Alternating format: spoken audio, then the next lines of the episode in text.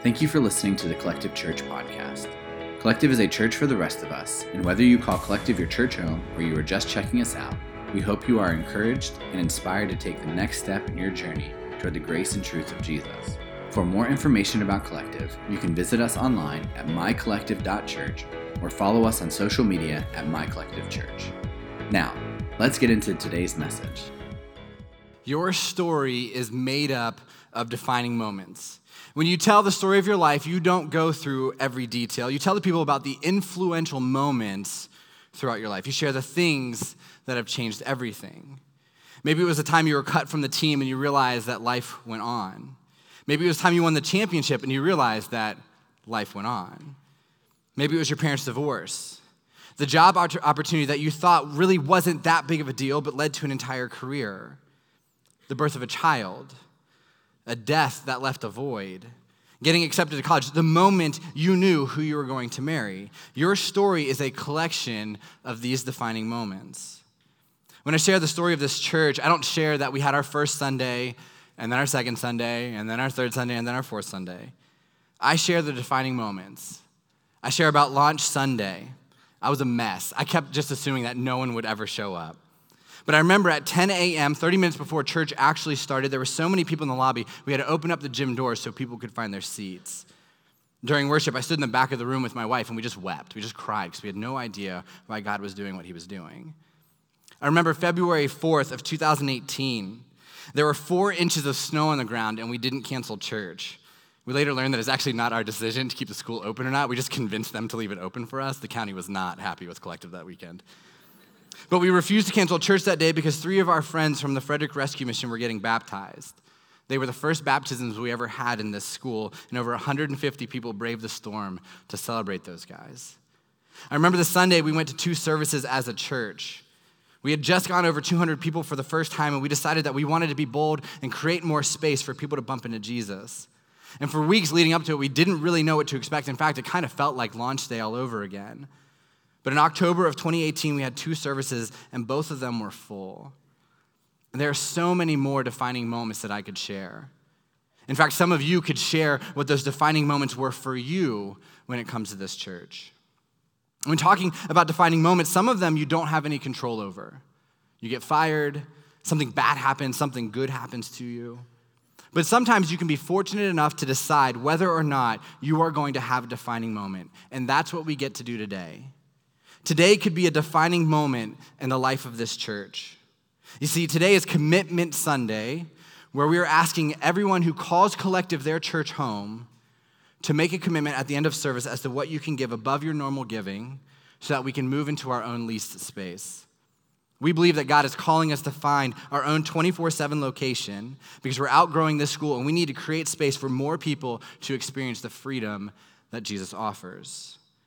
So I'm going to teach through a story today about Jesus that's pretty well known. And I want to teach through it because a little boy gave everything he had. Jesus did something amazing by multiplying it. And a ton of people had a defining moment when they realized who Jesus really was. By the way, if you are a first time guest with us today, I know this might sound weird, but I think this is a great first Sunday for you to be at Collective. You're going to see how excited we are about church and what God is doing. You're going to see people who are passionately pursuing Jesus and taking steps of bold faith so this city can know that Jesus offers grace and truth.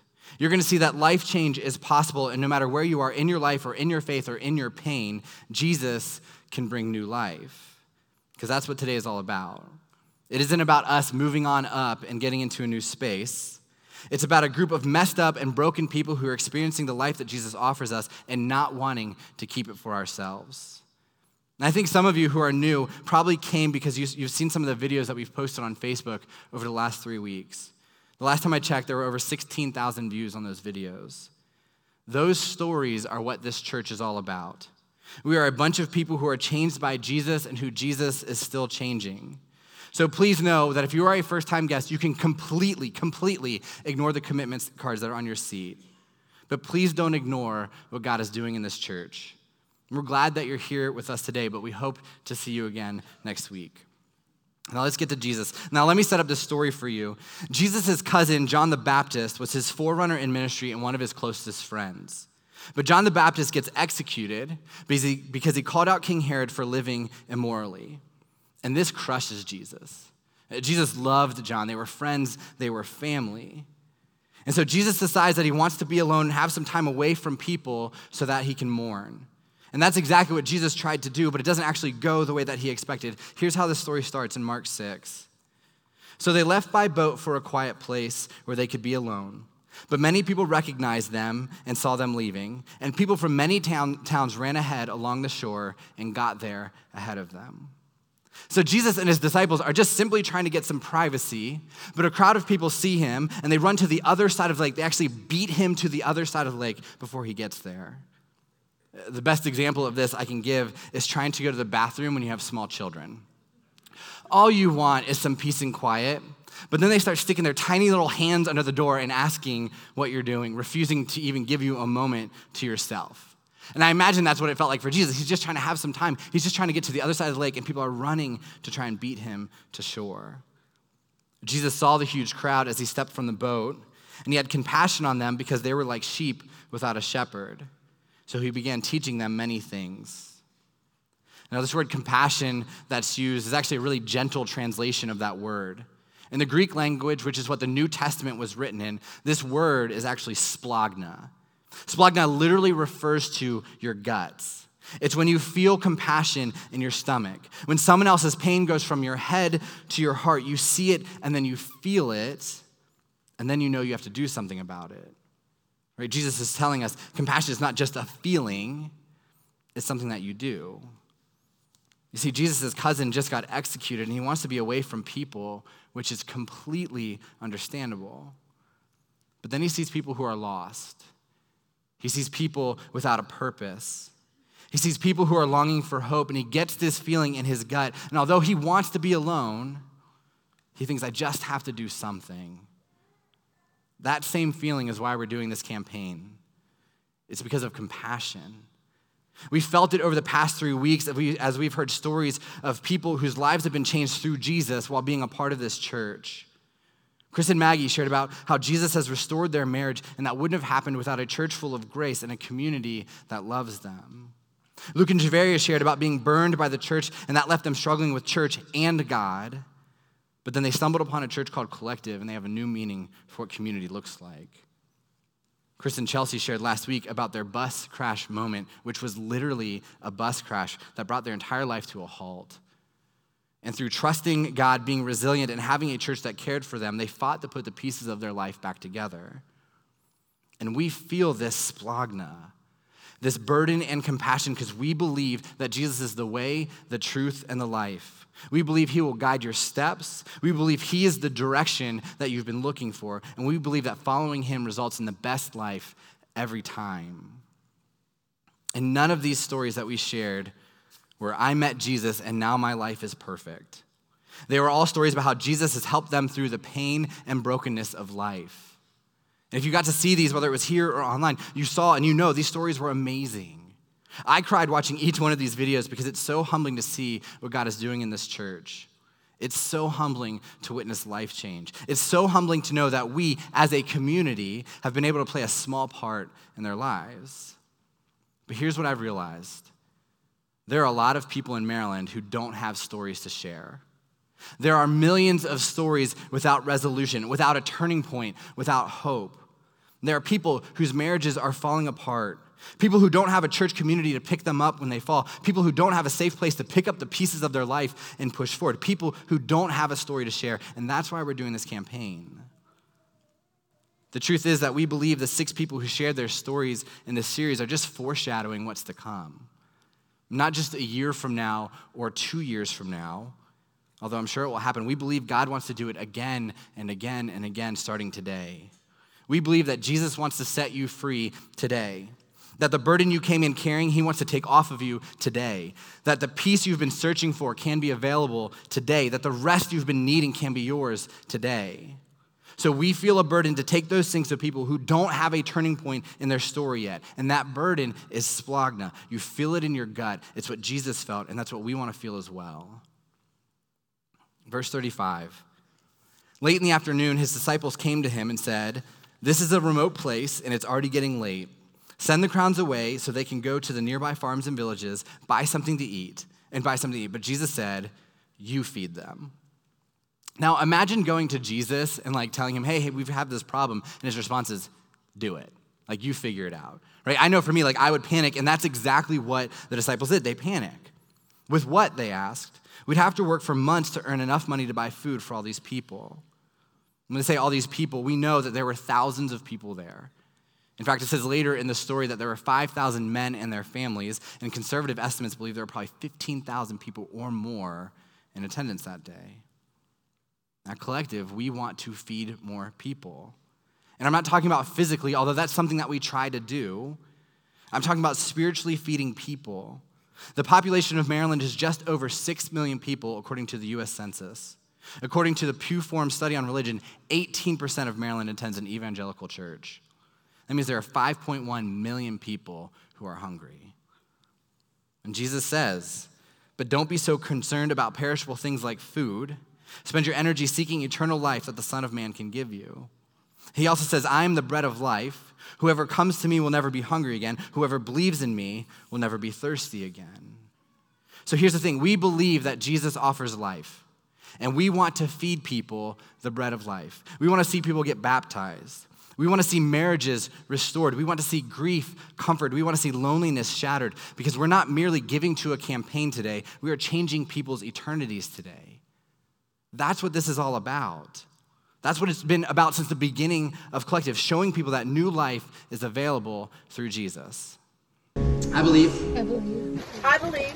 I believe I believe That Jesus is the Christ, that Jesus is the Christ, For Jesus is the Christ, that Jesus is the Christ, Jesus is the Christ, the Son of the living God, the Son of the living God, Son of the living God. Son of the living God, the Son of the living God, my Lord My Lord. my Lord my Lord, My Lord. and my Savior. and my Savior. my Savior.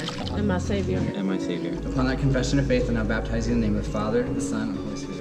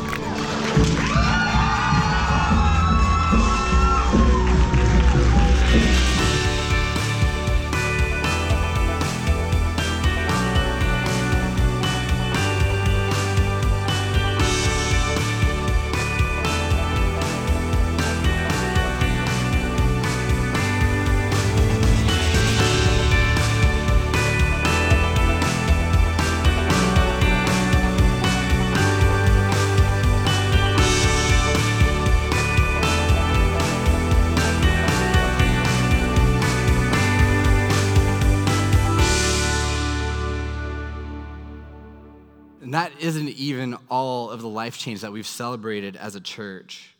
And while we've loved celebrating every single baptism and every single next step and every single moment of faith, we know that the best is yet to come. Because there are 5.1 million people in Maryland who are trying to tell, tell their story, but there isn't an ending. There's no resolution, there's no hope. And instead of them being able to say what God has done in their life, they say, I don't know what else to do.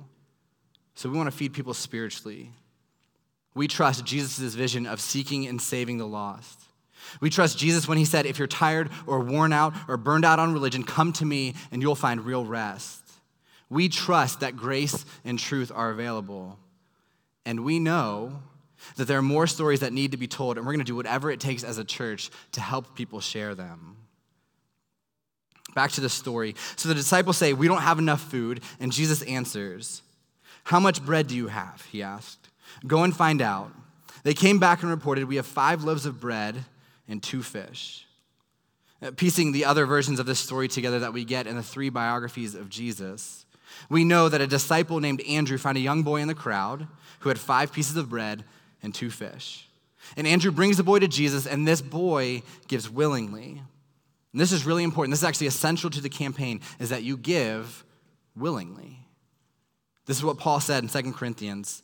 You must each decide in your heart how much to give, And don't give reluctantly or in response to pressure, for God loves a person who gives cheerfully.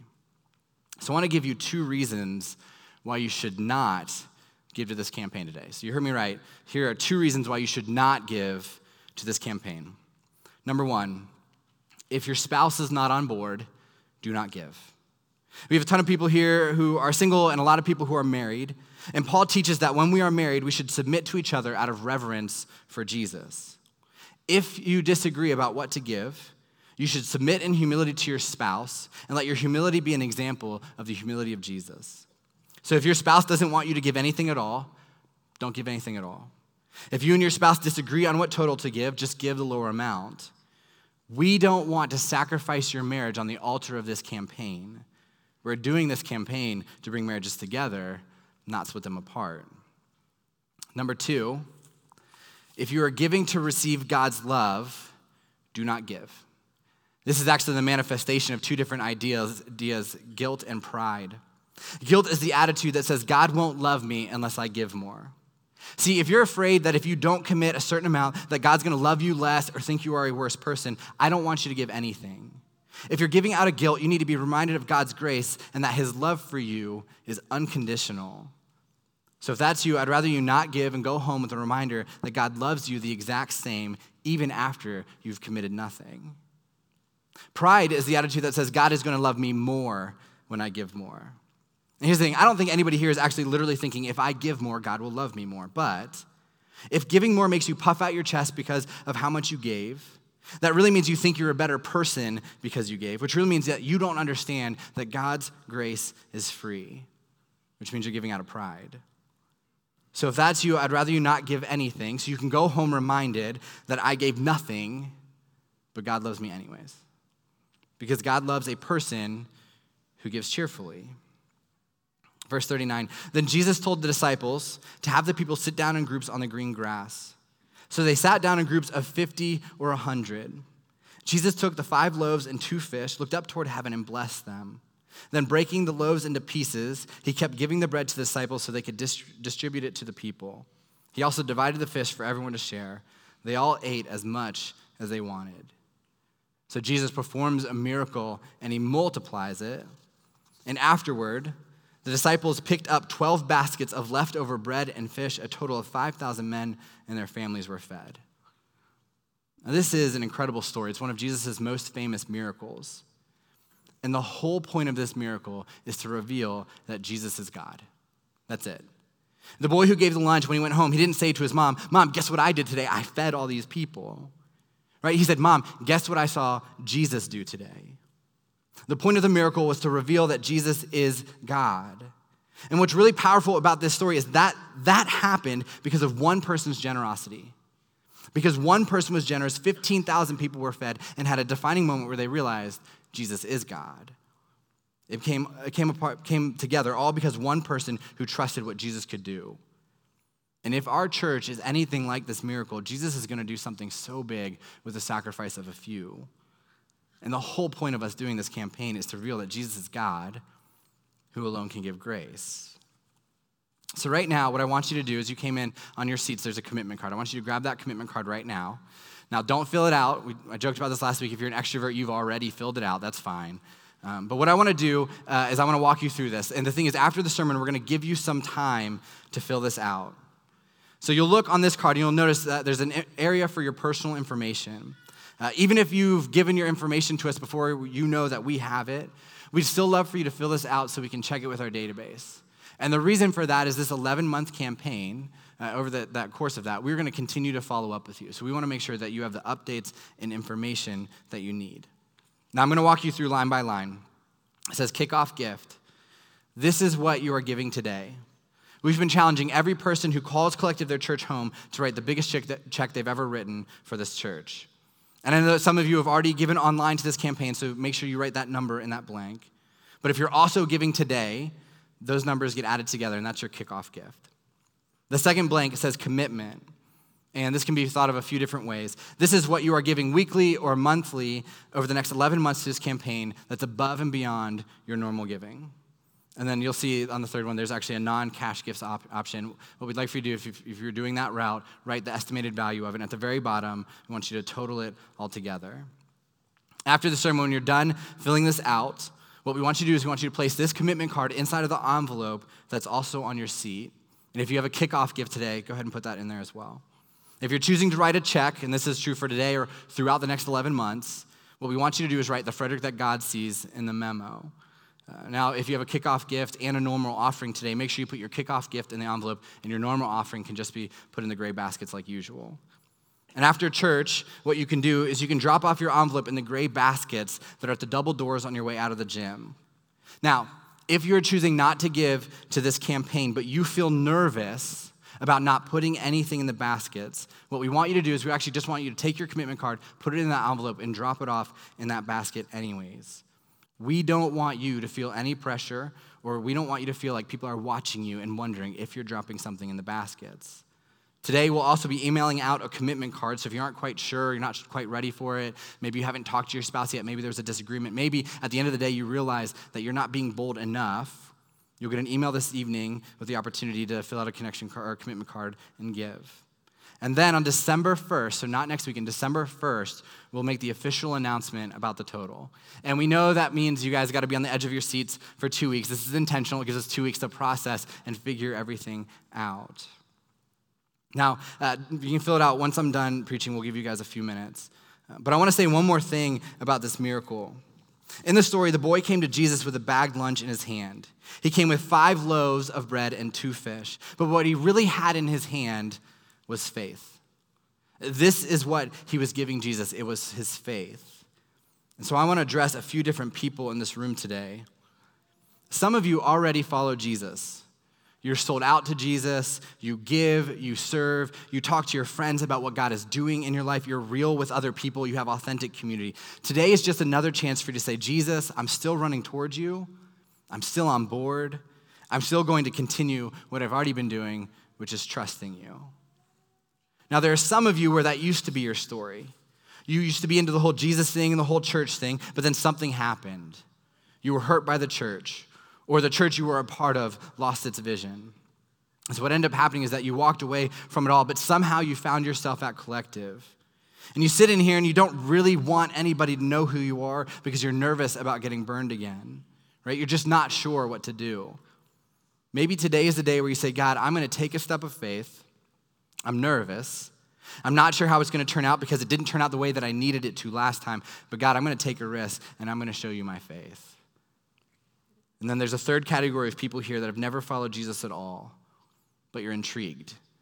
Maybe your spouse dragged you here. Maybe it was a coworker who just wouldn't shut up about it, so you came to pacify them. But you've been coming every month or maybe every single week, and this is your chance to say, God, I want to take a step toward you. I want to take a step of faith and see what you've got in store for me. So, what I really think today is, is that wherever you are on your spiritual journey, what you hold in your head, that commitment card, is faith. And to be honest, my commitment card makes me nervous. It does. But when I try to talk myself out of committing to the amount that my wife and I have decided, I think back to what God has done in this church and in my life when we've been bold and taken a risk in our faith. So I can accurately say to God, Here is my faith today. Today we are taking a risk.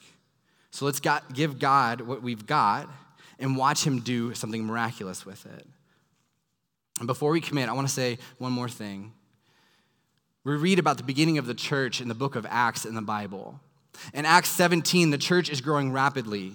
People are putting their faith in Jesus and getting baptized. Communities are taking care of each other. The church is irresistible.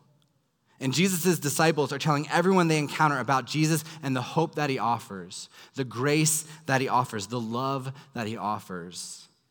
In Acts 17 6, it says this These men who have turned the world upside down have come here also.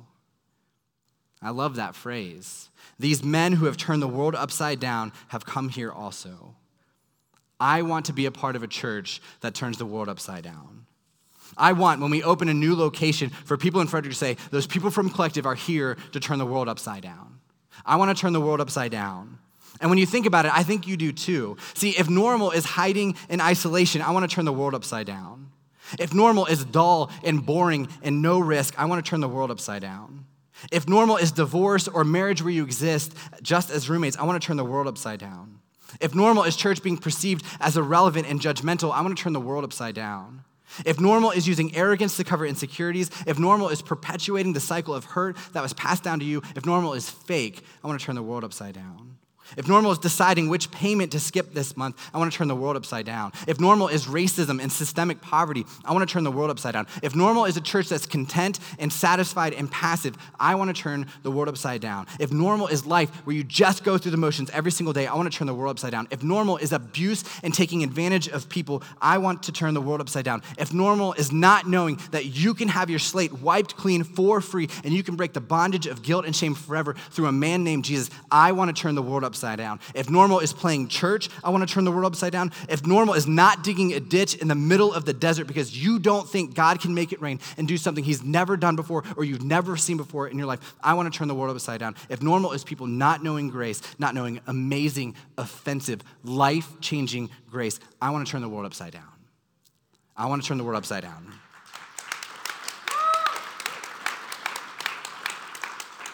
And the reason why you are here today is because you do too. So, collective, let's do this. Let's turn the world upside down. Let's pray. God, we want to change this city forever.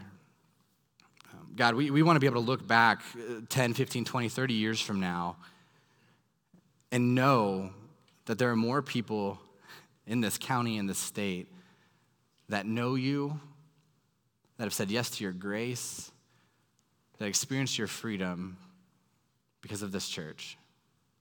God, because of this moment. God, God, we just pray as we get ready to, to commit, um, God, that we can be bold.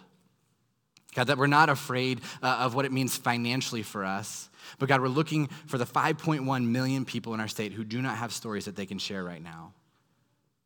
God, and we're saying that we're going after them. God, that we're going to find them and we're going to bring them to you. So, God, I pray as we take the next few minutes, to wrestle with this, to pray about this, but ultimately to take our faith another step forward and trust you. God, I pray we do it boldly. God, help us be a church that turns the world upside down. God, help us be a church that turns the city upside down. Help us be a church that turns the state upside down. God, ultimately, help us be a group of people that do church in such a way that's irresistible. And we get to experience life change every single day. Marriage is restored, communities built, um, poverty ceased. God, anything you want us to do, we'll do it. God, we love you and pray these things in your name. Amen.